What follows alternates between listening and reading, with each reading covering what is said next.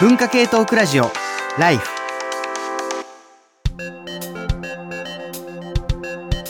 ゆるライフということで、えー文化系、えートークラジオライフ、初代パーソナリティの鈴木健介でございます。あのー皆さんね、ご無沙汰している間にあまりこうお耳にかかる機会もないまんま、あもう随分と経ってしまいましたけど、皆さんいかがお過ごしでしょうか。このポッドキャスティングはですね、えー僕、鈴木健介が、まあ、普段考えていることとか、最近あったこととか、まあそうしたことから考えたことを、こう、つらつらと、まあ喋っていく一人語り、ラジオでございまして。で、まあ、あの、一人語り、と言いつも、何せ普段の仕事が、まあ大学教員なもんですからね、ゆるライフと言いながらも、本編みたいな、あのー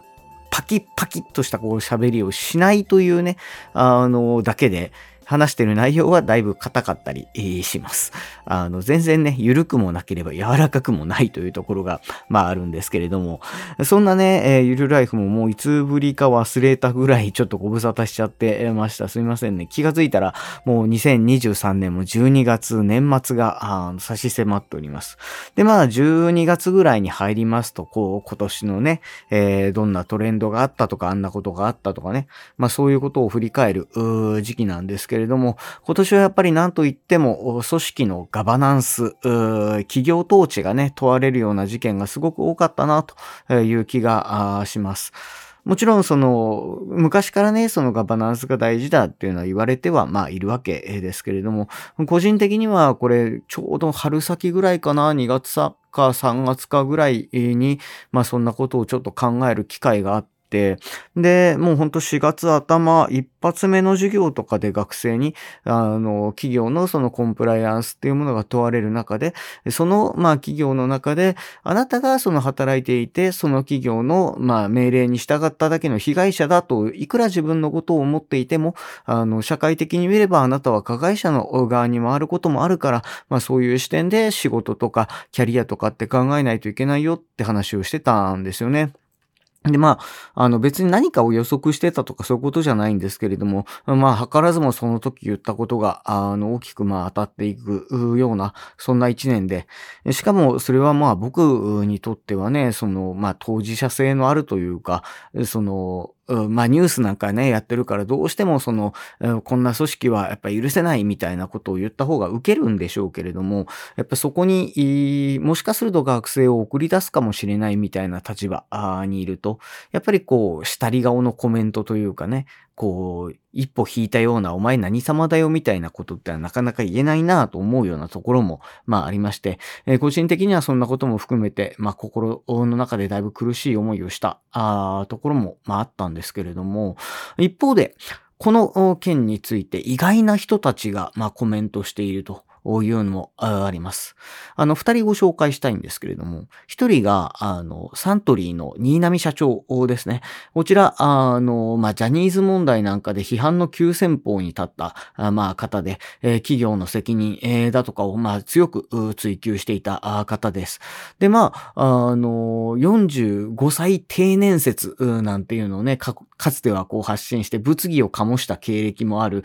割といわゆる物言う社長っていう感じのお方ですけど、その45歳定年説なんかにも、こう、現れるような、まあ、キャラクターからすると、随分と、こう、リベラル寄りなあことをおっしゃるんだなと思ってびっくりした、あというところはあります。そしてもう一人がですね、コンサルタントの富山和彦さんですね。こちらはあの、2015年に、あの、大学っていうのをグローバルな、その研究大学と、そのローカルな、もう学問じゃなくて実学を教える大学、いわゆる G 型、L 型の大学っていうのを提唱して、これまた物議を醸したあー人なんですけれども、こちら、富山さんも、うージャニーズ問題について、まあ非常に強い、あの、はい、まあ、発言をしておられ、積極的な発言をしておられるし、その自分、自分自身のね、責任についても、あの、まあ、発言しておられるんですよね。えーそれ、あの、新聞記事なんかを、まあ、見ますと、あの、朝日新聞の、その、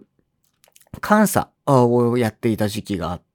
で、まあその時期に、その、今回の、まあジャニーズ問題を報じた BBC のような役割を果たすように朝日新聞に言うべきだったと反省している、みたいなことをおっしゃっていたり、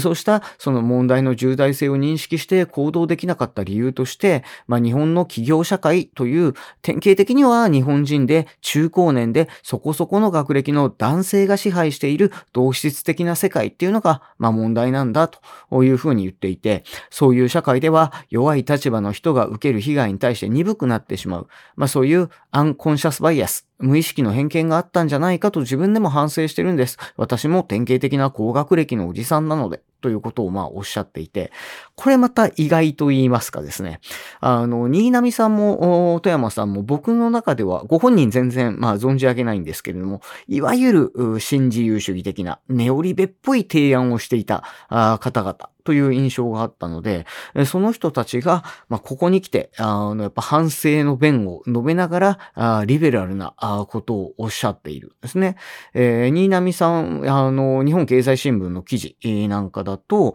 その2021年、45歳定年制に関する自分の発言は、私の説明不足で、ああ、やってしまったと思ったというようなことも言ってたりします。なんというか、こう、まあ、真意が伝わらなかったっていうのが、まあ、あの、いいか悪いかというのはともかくと、まあしても、こうした、その、なんとなくネオリベっぽい提案をしていた人が今になって、なんでここで反省するんだろうっていうのをちょっと考えたんですね。で、まあ、あの、お二人のことは先ほども言ったように、もう僕、あの、存じ上げませんので、お二人の心中は、まあ、わかりません。ただ、なんでそんなことを思ったかっていうと、自分自身がね、僕自身がまさに、その反省するおじさん枠の人間なんですよ。あの、やっぱりその学生に対する向き合い方、指導の仕方なんかもまあそうだし、まあいろんなその価値観の世の中のまあ変化みたいなものを受けて、あ自分自身にも本当にたくさん反省するところがまああり、まあ現在進行形でも直さないといけないところたくさんあるなぁなんて反省している真っ最中にいる反省するおじさんが僕なんですね。で、なんでおじさんたちは急にここに来て反省を始めたんだろう。しかも、割とネオリベっぽいおじさんがなんで急に反省するんだろうって思った時に、一つ考えたのは、あの、いや、むちゃくちゃ恥ずかしい話なんですけど、その時は、良かれと思って、本心で良かれと思ってやっていたっていうことなんじゃないかと思うんですよ。つまり、あの、例えばその新浪さんの、まあ、主張にしても、富山さんの主張にしてもね、あの、ざっくりまとめると、これって、成長に向けた、その、まあ、意識を持ってて、その人たちが、その、頑張っていくんだという、まあ、自己責任原則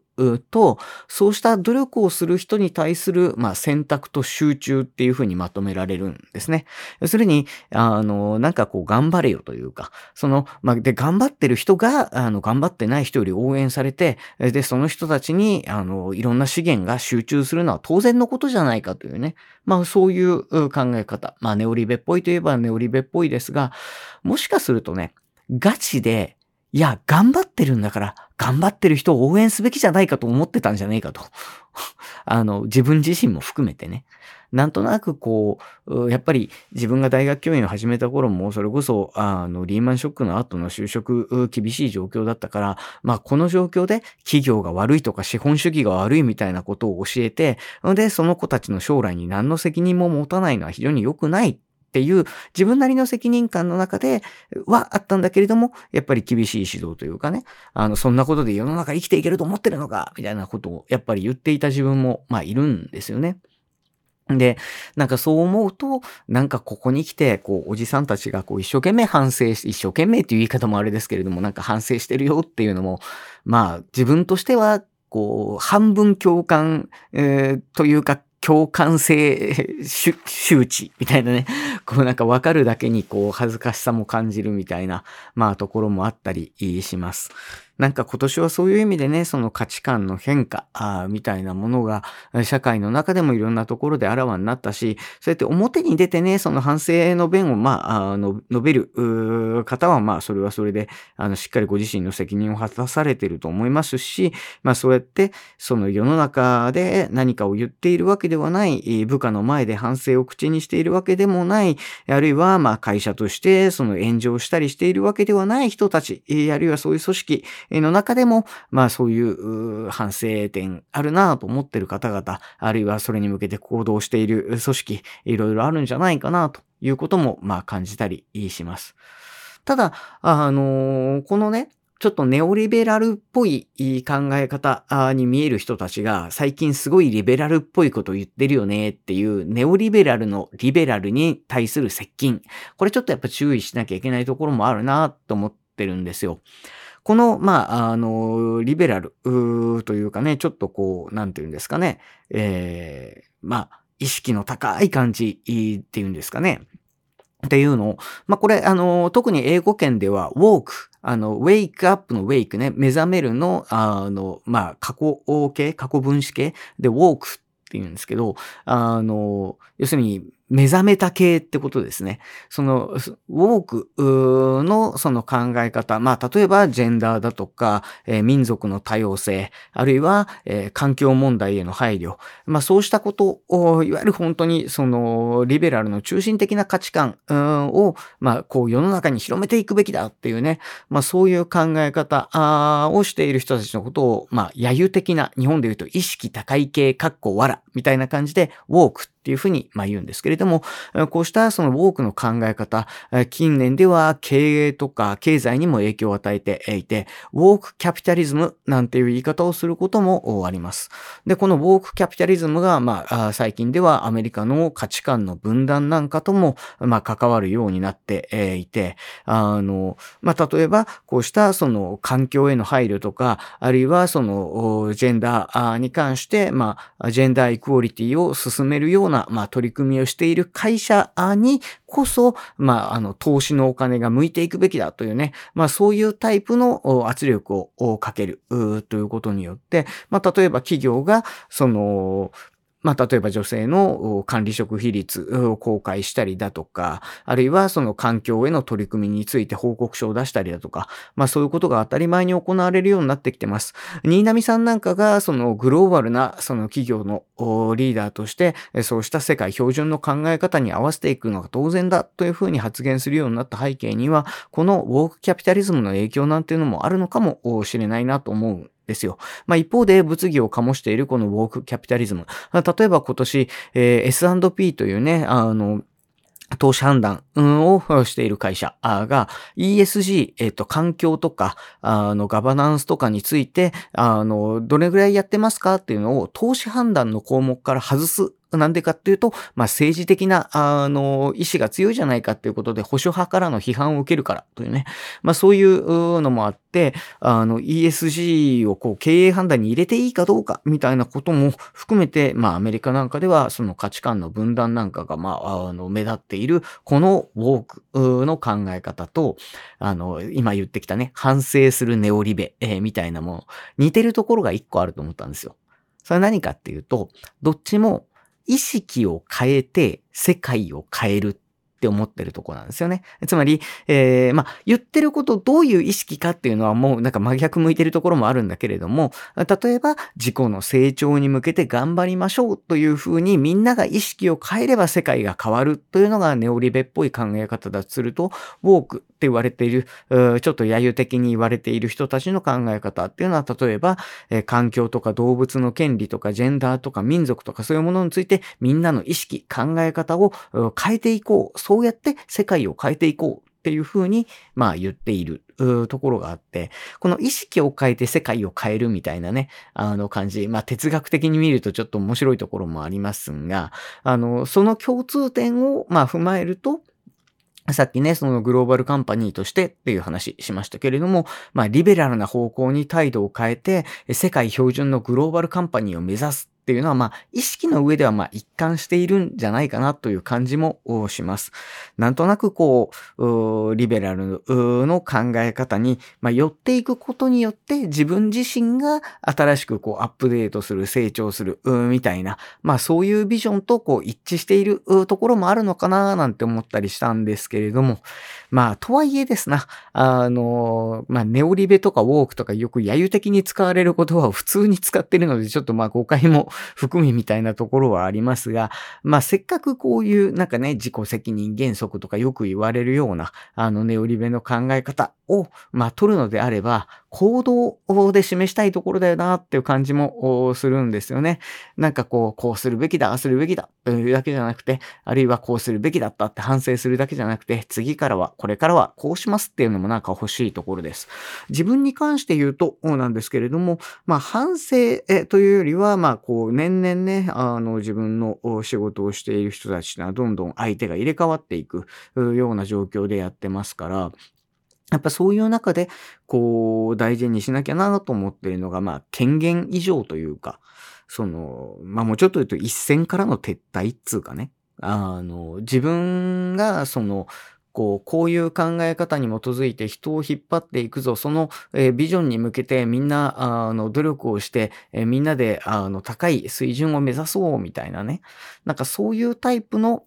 あるいはもっともっと面白くしていこう。えそのために、こう、面白くなっていく人たちとだけこう楽しくワイワイやっていくよみたいな、まあことじゃなくて、ああだこうだもういろいろと口を出さずに、こう、遠くから見守ったり、まあ場合によっては、あの、好きにやってごらん責任は取るからっていう形でね、こう見守るような、まあそういう立場に、まあ撤退していくことが、で、それによって、まあこれまである種の、その、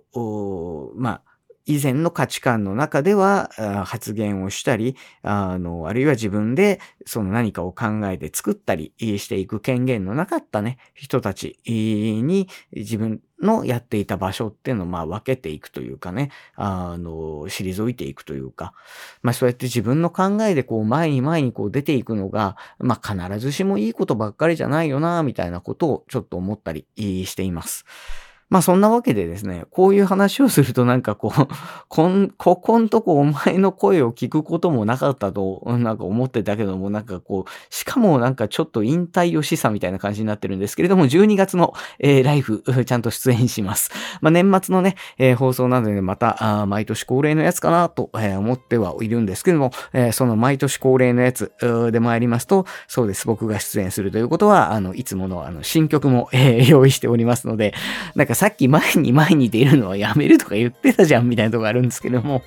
あの、すいませんね。あの、どうしてもこの自己主張の強い感じはやっぱ出てしまうとね、こう滲み出てしまうというところが、えー、ございます。まあそんなわけでございまして、あの、年末の放送に向けてね、今年はああだったこうだったと、まあ振り返るところいろいろあるとは思うんですけれども、まあその、えー、振り返っていく中でも、自分の中ではあ少し、えー、ちょっと引っかかっているところについて今日はゆるライフお伝えしました。え、ということで、え、次の配信がいつになるのか、え、あるのかどうかも、えー、わかりませんが、また、え、配信あるいは放送でお会いしましょう。さよなら。お相手は鈴木健介でした。